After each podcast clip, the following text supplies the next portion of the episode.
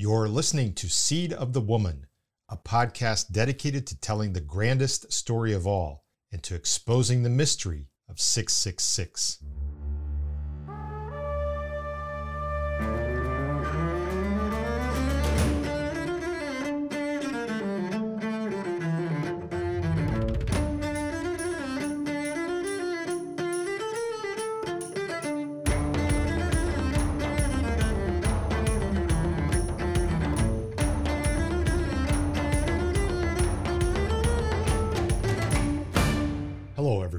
Randall Gilmore here. We come to a point in the podcast where it's time to zero in on what we can do now in the build up to the political, economic, and religious system of the beast. Calculating 666, as Revelation 13:18 tells us to do, has led to our discovery of ties between 666 and corruptions of God's design and plan going back to Genesis 11 and the Tower of Babel and perhaps to an even earlier time than that. But the story of Babel and its tower has proven to be pivotal because that was the occasion in history when Satan seized upon the details of what happened to Noah and his family and the rest of the world in the flood to institutionalize his counter story to the true story of the seed of the woman. And though Genesis 11 leaves off with God confusing the people's language and dispersing them over the face of the whole earth, thereby interrupting their attempts to build their city and to make a name for themselves. Though the story leaves off there, that's not where it ends. So when the people spread out, they took their let us make a name for ourselves beliefs, values, and practices with them, and they institutionalized them, in bits and pieces at least, and with myths and mysteries and symbols they invented and added in throughout history all the while showing evidence of a common origin and a shared determination to reunite someday and once again become the world's dominant political, economic, and religious system. Only this time not under the control of Nimrod or any other historical pretender to Satan's power and throne and great authority, but under the seat of the serpent himself. Revelation 13's beast out of the sea. Now, from the beginning, I've said that the beast out of the sea doesn't actually reveal himself until the midway point of the final seven years. But I've also said repeatedly that the beliefs, values, and practices underlying the system of the beast, when they appear, do not just drop out of the sky. They have historical antecedents, going back in history as far as we can see, but coalescing and obviously gaining strength long before the final seven years begins. This is the time frame I believe we're living through right now, just prior to the final seven years. And I know that a lot of people see this and see the world moving closer and closer to the totalitarianism of the beast system and its control of the world's economy and currency, and the mark that will be forced upon all. And in reaction to this, to say they're becoming concerned is an understatement. So I want to use this episode to take a look back at one other time in history long after Babel, but a time when the political, economic, and religious system of Babel reconstituted itself and nearly defeated God's plan for the seed of the woman. I'll get into it right after the break.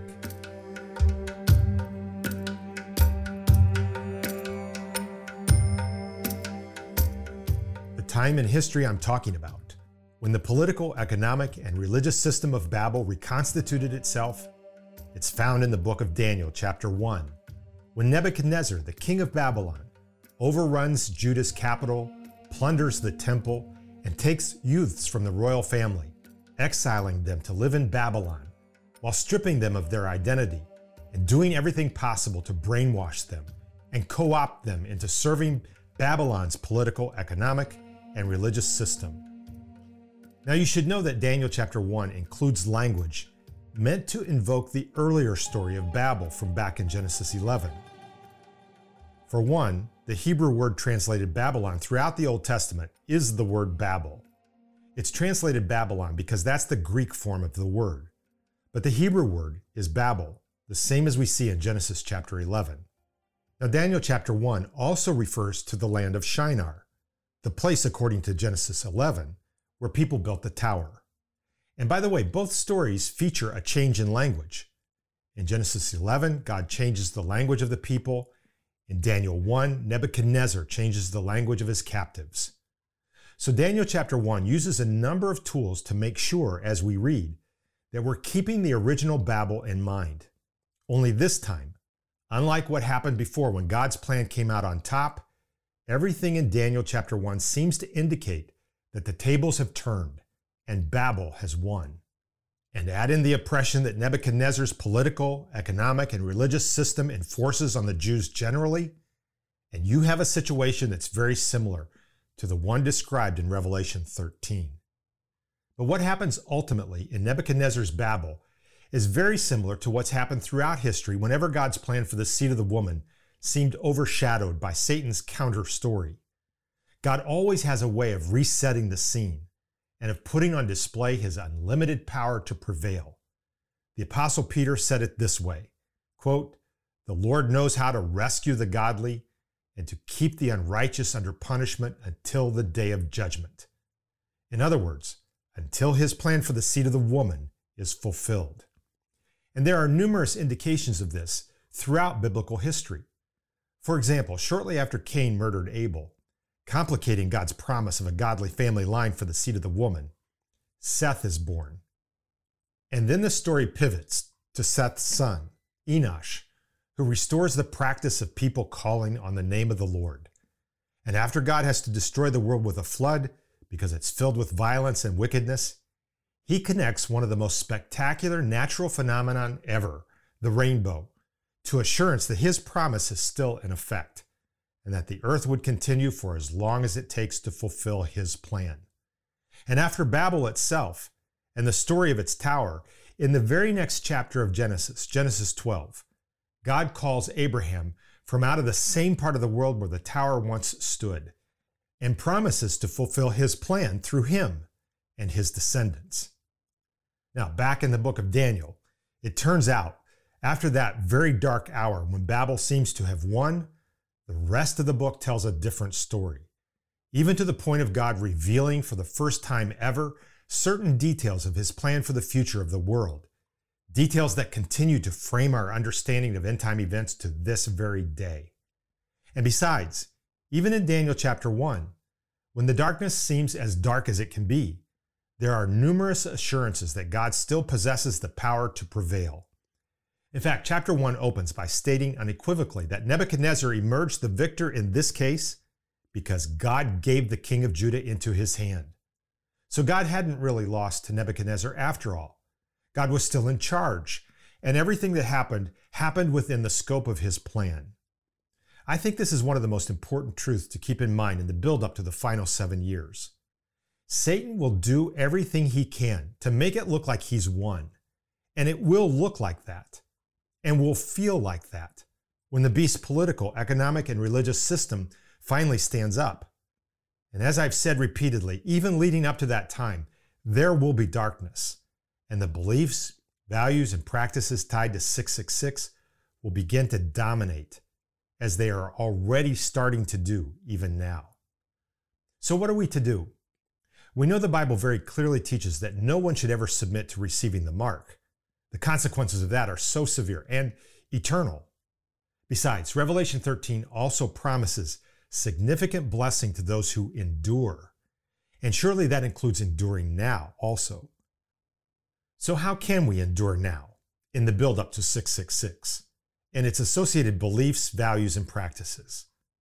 The answer, I believe, is found in Daniel chapter 1, in the example of Daniel the man and his companions, Hananiah, Mishael, and Azariah, who endured with such grace through Babel's attempt back then to reconstitute itself. For starters, Daniel chapter 1 and verse 8 tells us that Daniel, quote, resolved not to defile himself with the king's food or with the wine that he drank.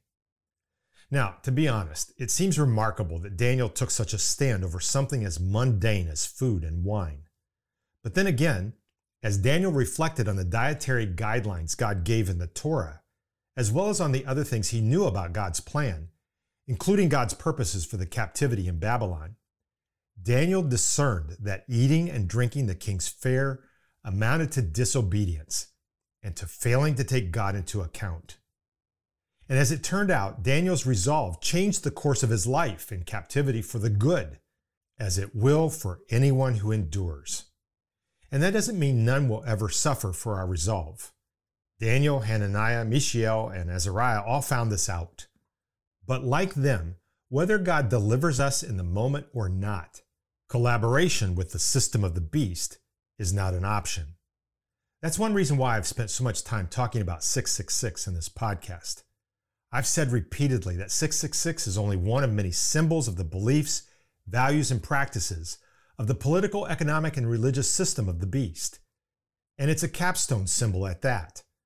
Meanwhile, the beliefs, values, and practices tied to 666 are already dominating the world. So, enduring now means recognizing those beliefs, values, and practices for what they are and not collaborating.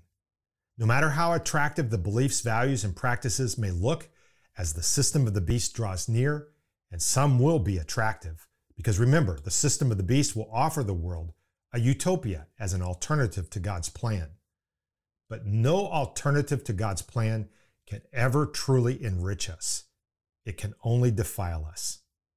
So, like Daniel and the others, our enduring begins with our resolve to align ourselves with what God thinks, no matter what the issue is, to align ourselves with what God thinks and then to obey Him. In the end, Daniel's resolve not to defile himself led to his having boldness. And boldness turns out to be another point of emphasis for enduring the rise of the Babel that's coming at the end of the age.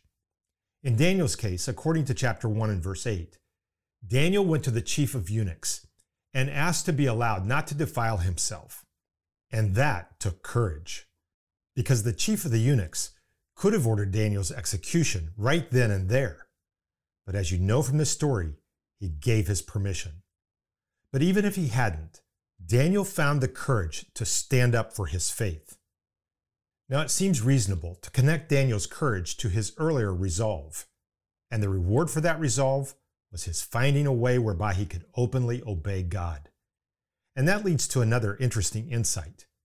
There's really no natural explanation for why the chief of the eunuchs responded so favorably to Daniel the only explanation is that God gave Daniel the favor he needed.